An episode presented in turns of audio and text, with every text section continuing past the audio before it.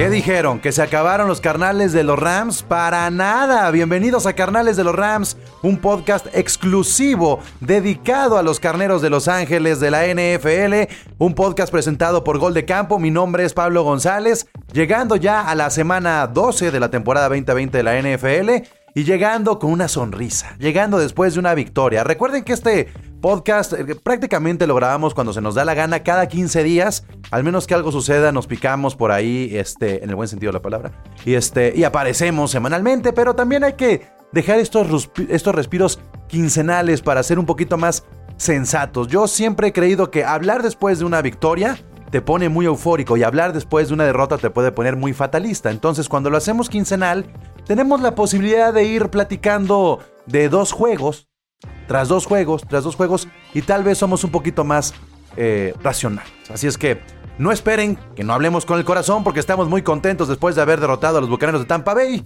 Esto es Carnales de los Rams, comencemos. A change of quarters indicates no change in Ram aggressive. This is a journey into sound. A new Ram record. Somos el equipo de Los Ángeles. Somos el equipo de Los Ángeles. Oh yeah. Whose house? Whose house? Whose house? El Mob Squad de Inglewood. Gol de Campo presenta Carnales de los Rams, el podcast de los carneros. Como cada episodio, este podcast no lo hago solo, lo acompaña mi Ramil y Miguel Candia. ¿Cómo estás, Candia? Bienvenido. Contento. Dos victorias al hilo contra Seattle y contra Brady. Y, y, y, y creo que sí tenemos que, que estar bien contentos después de estas dos victorias por las formas, por el resultado, pero sobre todo porque somos líderes de división en este momento y eso hace que las cosas sepan mejor. Efectivamente. ¿Qué, qué victorias tan importantes? La división más competida de la liga, cada día se nota más. Prácticamente sí, estamos en primer lugar, pero con el mismo récord que otros dos equipos, entonces... Pues nada. ¿Quieres comenzar eh, por ahí? Aquí. ¿Quieres comenzar por los récords? ¿Quieres comenzar por la estadística? ¿Quieres comenzar por la parte más fría? Vamos, vamos yéndonos por, por la parte más fría. ¿Por okay. qué no? Okay, okay. Empezando con los números que, que no andamos con mucho... No, no voy a citar los números eh, de la división. Voy a citar los números de la conferencia, porque el podcast pasado estábamos ahí desglosando este, cómo estaba sí. la posibilidad. Bueno, a los Rams solamente eh, se les subió un equipo. Un equipo en la conferencia, ¿ok? O sea, esa es la realidad de los Rams. Solamente los Saints están arriba de los Rams en la conferencia. ¿Por qué? ¿Por qué quiero empezar por aquí, Candia? Creo que sería muy importante ya no pensar en el campeonato divisional. Creo que sería muy importante pensar en que si los Rams pasan a playoffs, descansen en el wild card. Totalmente. Para ver... No, a ver, perdón. Primero, que descansen en el wild card. Y segundo, que tengan el home advantage, ¿no? Que creo que, aunque no haya aficionados, es muy, muy importante jugar en casa. Sobre todo después de este año que han viajado más que estrellas de rock. Durante las primeras cinco semanas estábamos comparándonos con los otros tres equipos de la división. Estábamos hablando de cómo estaban los Rams eh, frente a San Francisco, Arizona... a los Seahawks, dada la combinación de resultados y siendo ya eh, líderes de división, la comparación tendría que ser con, con la misma conferencia. Y entonces aquí tenemos que situar a dos equipos que realmente son, digamos, los rivales por los números. Los Saints y los Packers, Candia. ¿Cómo visualizas tú el cierre de temporada para que los Rams puedan evitar tener que jugar comodín y descansar esa semana? Bueno, importante eh, terminar con los juegos divisionales como hasta ahorita. Bueno, vamos quitando el de San Francisco, pero es el que sigue. Va a estar sencillo. O sea, me refiero a quitemos el de San Francisco de la vez pasada, ¿no? Y este, hay que ganar los divisionales, que no está difícil. El duelo con Arizona va a estar muy, muy interesante. Lo señalabas tú en el podcast de Gol de Campo. Kyler Murray es ese nuevo... el nuevo perfil de la nueva generación de quarterbacks, que va a ser quien nos va a dar de qué hablar. Y yo creo que eh, estos dos partidos que le faltan contra los Rams, contra la defensiva de los Rams, lo pueden hacer madurar. Entonces, para poder no jugar el comodín, hay que ganarle a todos los divisionales y ahí los dos que tenemos, dos o tres que tenemos ahí colados de, del resto de la liga. Hace dos años, uh, obviamente teníamos un mejor récord de inicio eh, de la temporada cuando los Rams llegaron al Super Bowl, y el año pasado contra Tampa Bay fue ese partido que nos costó. Nos costó prácticamente los playoffs y esa derrota contra los Bucaneros, porque era un partido ganable, este, pues prácticamente fue el partido que eliminó a los Rams. Eh, justamente a estas alturas estamos eh, platicando después de un juego contra los Bucaneros. Yo veo unos Bucaneros más fuertes que la temporada pasada. Fuimos a su casa, les ganamos, y aquí yo te preguntaría, si estos Rams se enfrentaran a los Rams del Super Bowl, los del Super Bowl, no los de la temporada del Super Bowl, los del Super Bowl que perdieron con los Patriotas, ¿ganarían? Sí. Yo también creo Fácil. que sí, yo también creo que sí. Y, Fácil y, y sencillo. Y eso me tiene muy emocionado por, por esa razón. O sea, los Rams de la temporada del Super Bowl fueron de más a menos. Estos Rams vienen de menos a más. Y creo que eso ya lo entendió Sean McVay. Y, y, y aquí es donde ya vamos a dejar de hablar de estadísticas y hablemos de las actuaciones, Candia. Prácticamente todas las, todos los grupos, tanto de ofensiva como defensiva, han tenido un buen juego en la temporada. Si se llegaran a sincronizar, tendríamos posiblemente un top tres de equipos en la N F L. Menos equipos especiales, paréntesis ahí, ¿no? Pero tienes toda la razón, o sea... Ya ganaste con una patada de gol de campo, ¿eh? Ya es ganancia. Bueno, ya es ventaja, sí. Va mejorando, creamos que no. Como bien dices, viene de menos a más, incluidos los equipos especiales. Pero... Eh, es notorio, es notorio cómo Sean McVay está ajustando, ¿no? Algo que hemos hablado aquí en estos micrófonos, no una, varias veces. El trabajo que le cuesta a McVay ajustar su juego. Uh-huh. Y no solo de cuarto a cuarto, o de jugada a jugada, o de serie ofensiva a serie ofensiva. En realidad, Sean McVay ha ido eh, ajustándose de partido a partido. Después de la dolorosísima... Eh, lesión, caída ante los Delfines, mm. realmente increíble la, la levantadota que, que dimos contra los Halcones Marinos. Y bueno, sí, este lunes tuvimos un partido contra los Bucaneros que no fue sencillo, hubo un par de intercepciones, eh, hace falta Andrew Whitworth, pero caray, fuimos dominantes prácticamente todo el partido, ¿no? Sí, sí, sí, y justamente el tema de Andrew Whitworth sí me gustaría mencionar algo.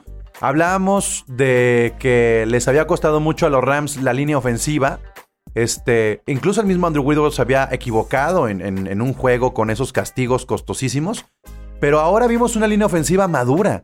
Una línea ofensiva en sincronía con su quarterback. A pesar de que no se corrió el balón, la línea ofensiva no le dio tanto tiempo a Goff, pero le dio el espacio. Porque lo que pasó con, con, con los Bucaneros es que Goff no buscaba tener mucho tiempo el balón, sino buscaba alejarse de, de su línea ofensiva para eh, romperla con el juego aéreo.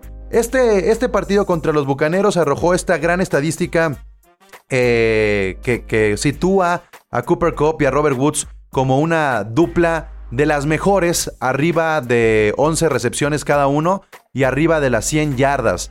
Eso no es una casualidad, Candia. Se tuvo el mejor partido por, por aire de lo que va de la temporada contra los Bucaneros, que tienen una gran eh, defensa contra la corrida. Es decir, se hizo un buen trabajo de coacheo, pero se hizo una ejecución prácticamente impecable, salvo por esas dos intercepciones que, que no terminaron siendo costosas gracias a la defensa. Así es.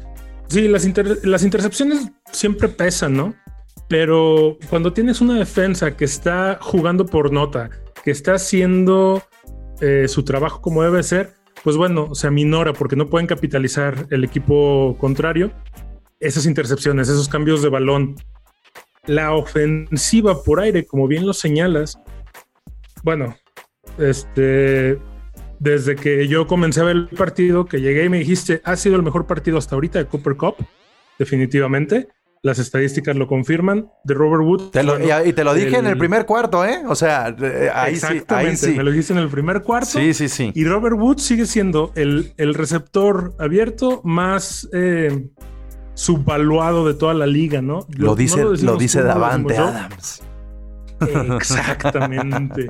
O sea, ¿qué, qué más qué gran tweet, pedir? ¿No? Qué gran tweet de, de Davante Adams que, que puso eso después del juego. Da, la verdad es que, bueno, no, no, no dijo de Robert Woods, ¿eh? dijo, dijo de Cooper Kupp. Dijo de Kupp. Sí, dijo sí. de Cooper Kupp. Que, y, y, y justamente que uno de los mejores receptores ponga el, el reflector sobre Cooper Kupp, habla muy bien de Cooper Kupp. Claro, claro, pero eso es a lo que yo voy. Cooper Kupp para mí no se me hace tan subvaluado como Robert Woods. Uh-huh. Incluso hasta en los contratos lo podemos ver, ¿no? Uh-huh. O sea, es... Está bien, sí, Cooper Kupp es la mancuerna perfecta para Jared Goff, pero Robert Woods sigue siendo muy subvaluado pero, y siempre. Pero eso cumple. No es lo emocionante, Candia. Fíjate. No, no, no. Te voy a decir que es lo que me, lo mejor. A mí lo que me emociona.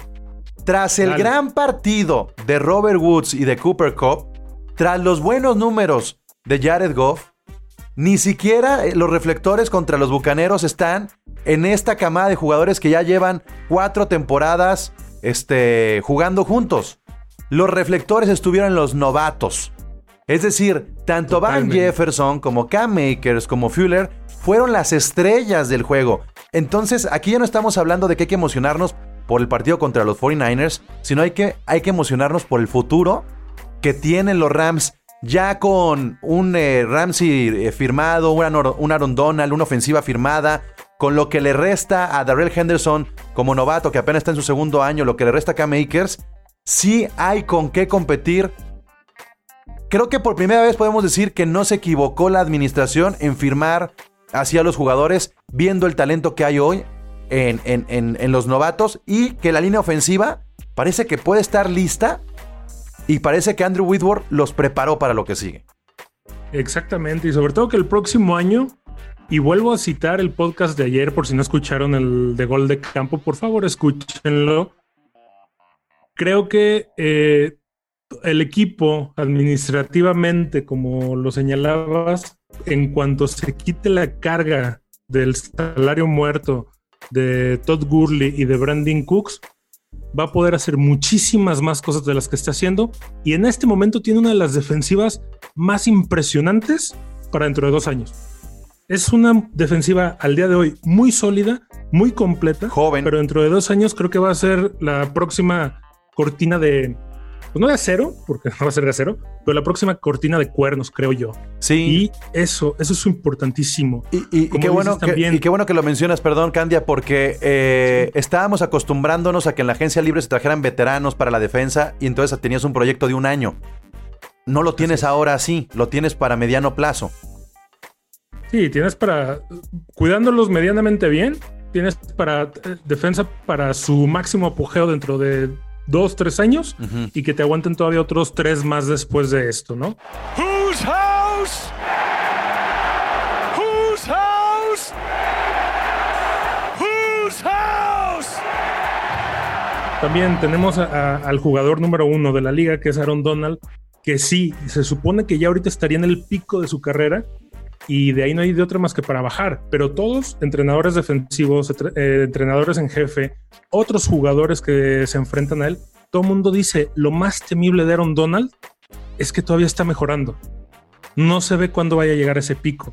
Entonces ciertamente va a ser un líder moral muy fuerte, un líder físico muy fuerte, un líder defensivo fuertísimo.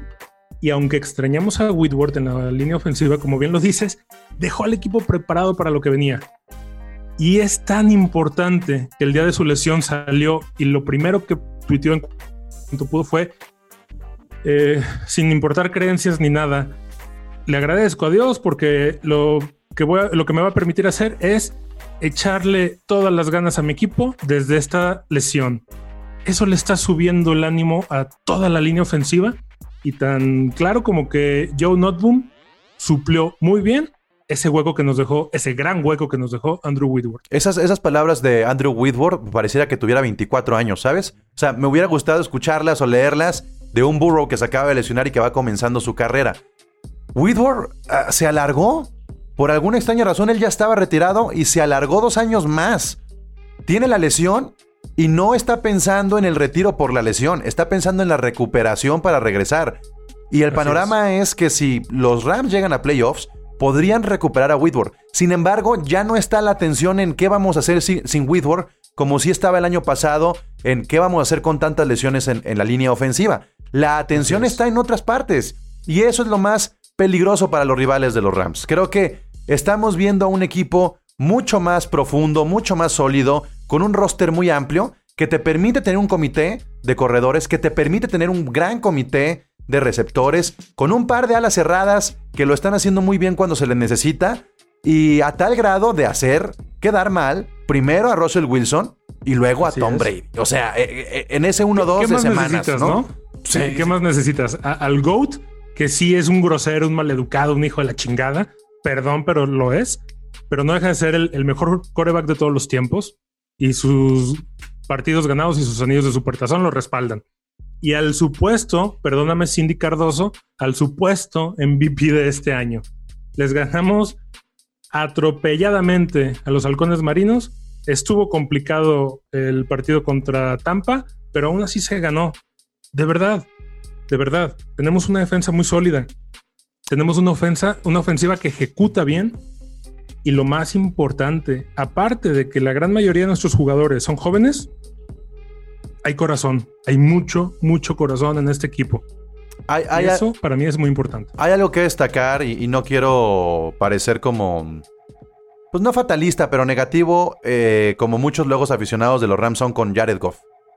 Jared Goff mostró un juego increíble contra los Bucaneros de Tampa Bay por la cantidad de pases completos, tanto al slot como... como no, no, no fueron tan largos como los de inicio de la temporada, pero al final de cuentas el, el avance en yardas fue importantísimo por la vía aérea. Se comió a Tom Brady en ese sector.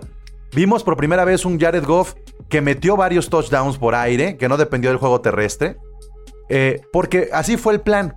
Sin embargo, estas dos intercepciones generan cierto escepticismo y desconfianza en si Jared Goff puede estar...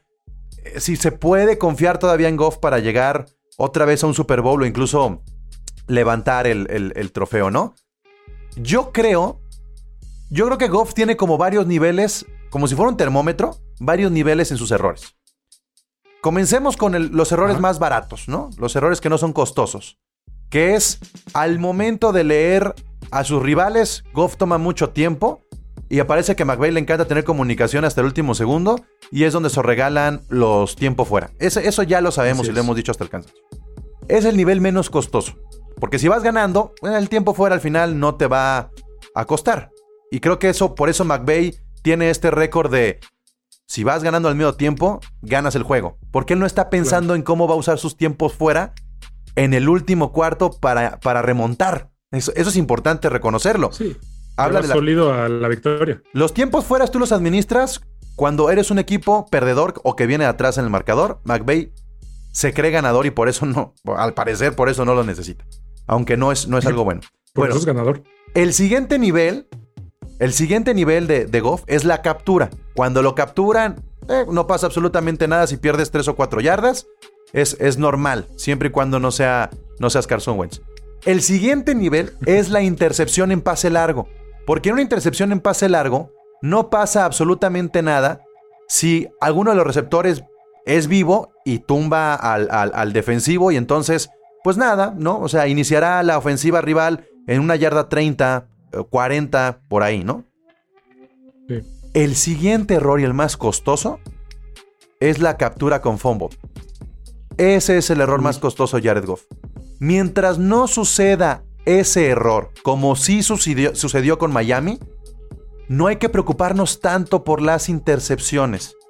Contra Tampa Bay nos preocupamos porque una intercepción fue pues prácticamente en, en, en la red zone y, y ahí, ahí la, la defensiva sacó la casta y no fue costoso. Pero quiero poner este termómetro del gofómetro, Candia, porque defen- dependiendo del gofómetro tenemos ese umbral de que Goff sea agresivo, como fue contra Tampa, funciona y te lleves el juego. Porque yo prefiero un Goff agresivo a que todo sea un juego claro. terrestre eh, y, y, que, y que también dependas mucho de, de eso. Y entonces voy al juego contra San Francisco. Ahora sí, Candia. En este gofómetro... Ya, primero, gofómetro, vamos este, registrándolo porque creo que, que puede perdurar eh, durante la vida de este podcast, ¿no? Lo que dices de, de los errores que tiene tan costosos y demás, eh, no, no tengo nada absolutamente que agregar más que decirte tienes toda la razón. Y muy importante, tú prefieres a un Jared Goff agresivo, a un Jared Goff que, que vaya echado para adelante. Pues es que ese es el Jared Goff que gana. Entonces, no es que lo prefieras tú, creo que todos preferimos eso. Ese es el Jared Goff que nos puso en el Supertazón. Ese es el Jared Goff que fue contratado de, de Berkeley, ¿no? Uh-huh, claro. Entonces, hay que seguir adelante. Perfecto. Ahora sigue el juego contra San Francisco, contra el Hospital de San Francisco. ¿Cuál es tu pronóstico? ¿Qué, qué piensas tú de este partido? Cerrado porque es San Francisco. McVay no le ha tomado la medida a, a Shanahan. Creo que ahí está el problema. Así como McVay es el papá de Pete Carroll, es el hijo de, de Shanahan. Whose house? Whose house? Whose house? Y entonces... O sea, el, así el, de plano ya. Sí, porque el problema con, con San Francisco yo lo he sentido que ha sido de coacheo. Que el coach te ha ganado las partidas de ajedrez. Como, como, como lo ¿Se pudo... ¿Se empequeñece McVay? No creo que sea empequeñecer, yo creo que lo estudian muy bien. Y el problema de McVay es que puede llegar okay. a ser predecible. Contra los Bucaneros no fue predecible. Sorprendió. Salvo en terceras oportunidades. ¿Por qué lo dices? O sea, el, el call playing de, de las terceras oportunidades, que tienes tercera y largo y avienta. Ah, lo, que, comentaba, lo que comentábamos de de, de, de de querer asegurar el balón para que Hecker haga magia en lugar de, de buscar un. De un tratar pase largo. De ganar el primer y diez. Exactamente. Uh-huh. O, o mandas este, a Malcolm Brown, que, que sabes que es un corredor que te va a dar cinco uh-huh. yardas seguras. O sea, eso lo, ese, ese play calling de McVay en tercera oportunidad creo que está demasiado conservador. Y volvemos, igual que Jared Goff, a todos nos gusta más un McVay que se la juega en cuarta y cinco, uh-huh. como ha pasado, o en cuarta y uno, uh-huh. y un McVay conservador. Necesitamos el McVay agresivo, que vaya hasta el fondo, hasta donde tope, sabiendo que tiene equipo para eso y para más, porque lo tiene.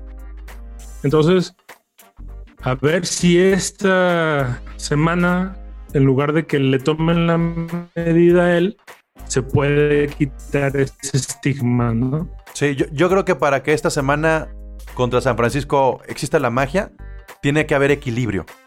Ya vimos lo mejor del comité terrestre, ya vimos lo mejor de los receptores. Es momento de encontrar un equilibrio. Yo fui muy fan de, del play action que aplicó Goff contra los Bucaneros, pero no es la misma defensa la de los Bucaneros a, a la de San Francisco. San Francisco cubren muy bien la zona profunda, entonces tampoco puedes confiarte. Pero si tienes ya ese playbook tan extenso, y aquí hay una, un punto bien importante. Jefferson, Candia. Jefferson ha sido un jugador que cuando ha tenido la oportunidad se ha visto seguro. Eh, ese touchdown Simple. que mete, cómo estira a tres yardas el cuerpo, me parece que habla muy bien del novato. Entonces, yo creo que tenemos que darle más... Porque, porque cuando neutralizan a Cooper Kupp y a Robert Woods, como, como pasó también con Miami, se bloquea a Goff. Y, y, y, claro. y, y lo busca, y lo busca, y lo busca y vienen los errores.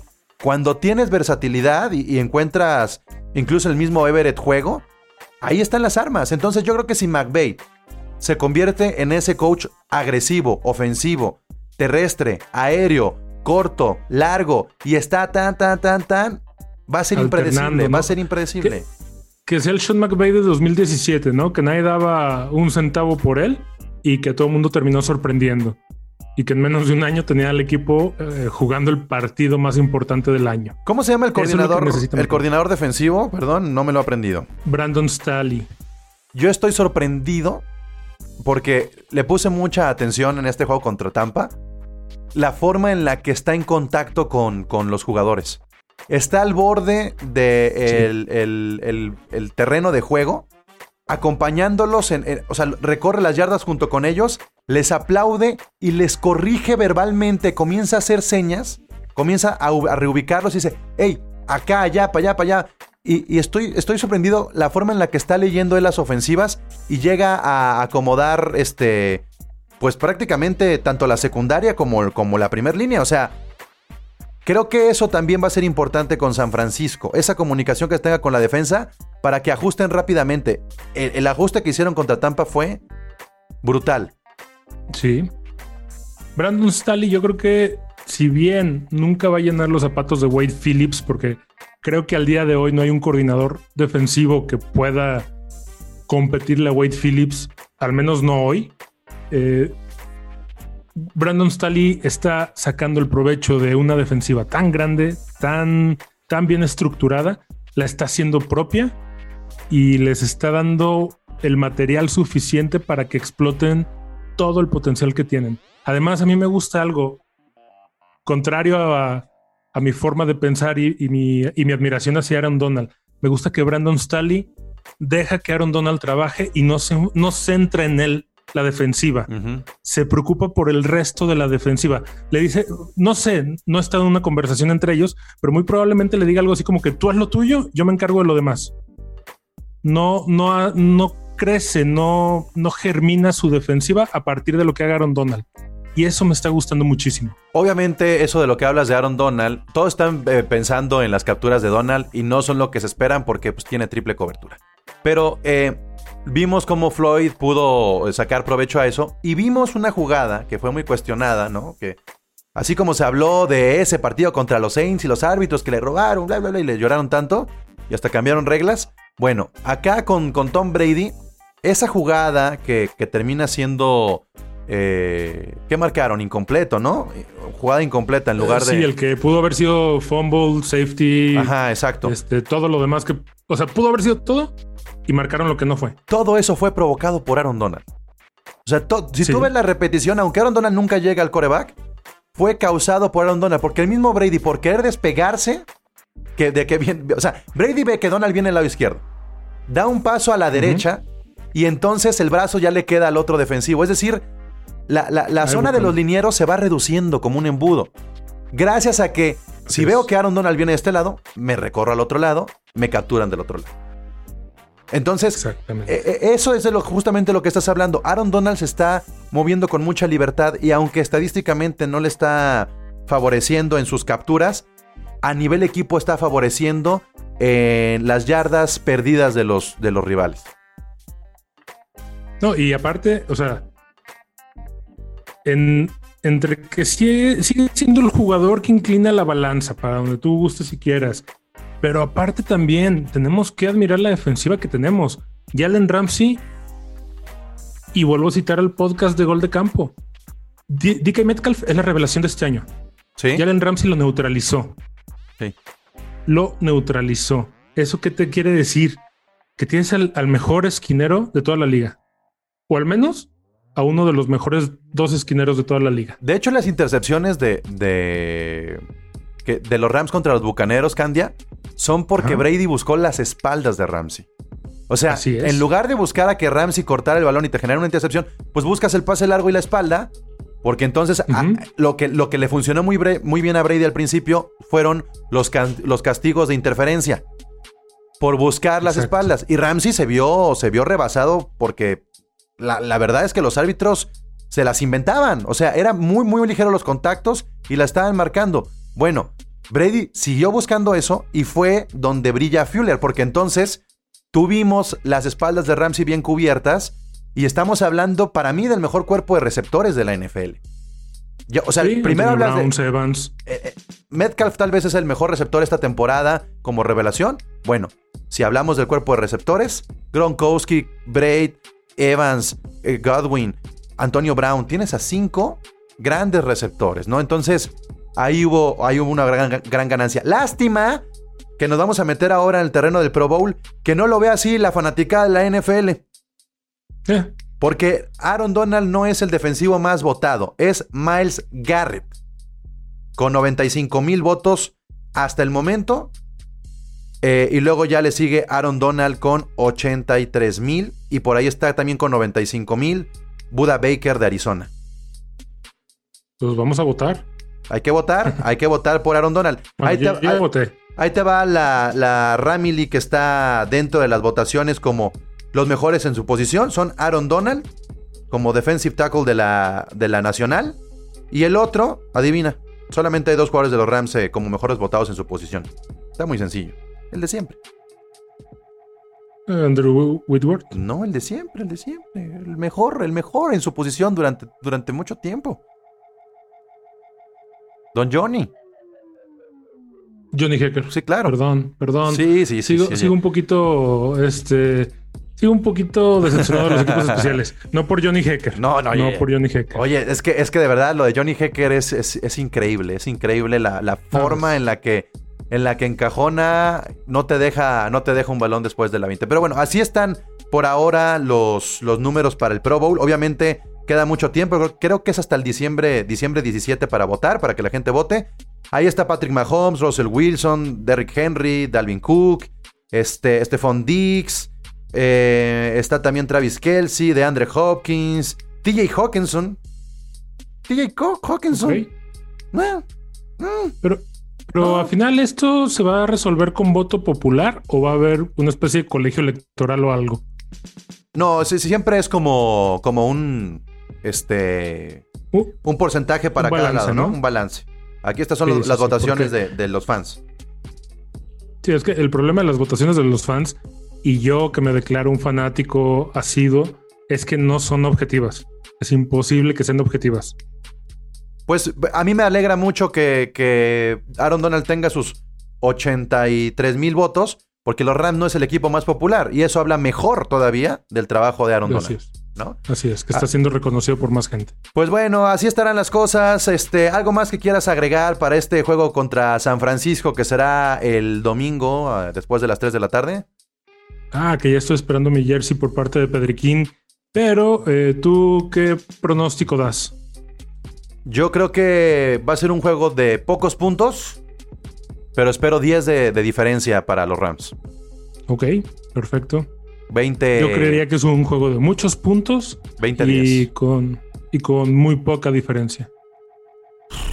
Pues bueno, si se gana contra San Francisco, eh, se aumentan los la ventaja en el récord divisional. Será muy, muy, muy importante. Ya nada más para cerrar, yo no había visto... Eh, compartieron las redes sociales de los Rams el techo del SoFi Stadium como pantalla. Es una pantalla. Vete a la verga. ¡Qué cosa! ¡Qué cosa! O sea, neta, vas a ir en avión y vas a ver los juegos de los Rams en la noche si, si pasas sobre el estadio. ¿Cómo está eso, Candia? O sea, en el es... próximo partido que podamos asistir al SoFi Stadium, tenemos que ir de noche y, y que haya algún partido interesante, ¿no? Para, para verlo al aterrizar. Está Porque increíble. No sé si ha sido a Los Ángeles, no sé si ha sido a Los Ángeles ahora que están con la construcción del estadio. Es impactante la cercanía con la que se ve para aterrizar ahí en, en el L A X. Pues simplemente para, para seguir haciendo honor a los, a los grandes jugadores que se destaparon contra los Bucaneros. ¿Tu novato favorito de esta temporada en lo que van las once semanas, este, Candia? Fuller. Ok. Yo, yo diría Fuller por lo que ha mostrado, pero voy a decir Jefferson por lo que puede llegar a mostrar. Me voy okay. a quedar con, okay. con esa parte. Y Akers, pues, no, no, no ha sido todavía parte importante este, del comité, pero seguramente irá creciendo. Y también lo tienen que cuidar un poco, ¿no? Ya, ya también claro. Darrell Henderson ha mostrado un buen juego. Pues, respétalo. Pero ahí está el uno, dos, tres... de los corredores. Afortunadamente las lesiones nos han respetado, eh, salvo por Whitworth, pero ahí seguimos, ahí seguimos, Candia. Pues vámonos ya, este, muchas gracias por, por ser parte de un episodio más de Carnales de los Rams. Un gusto como siempre.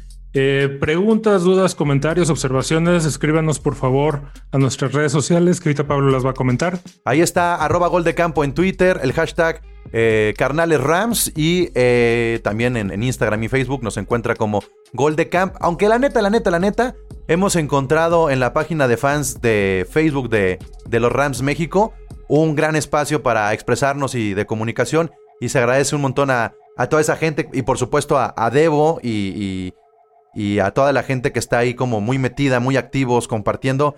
Es creo que el foro donde nos sentimos más identificados.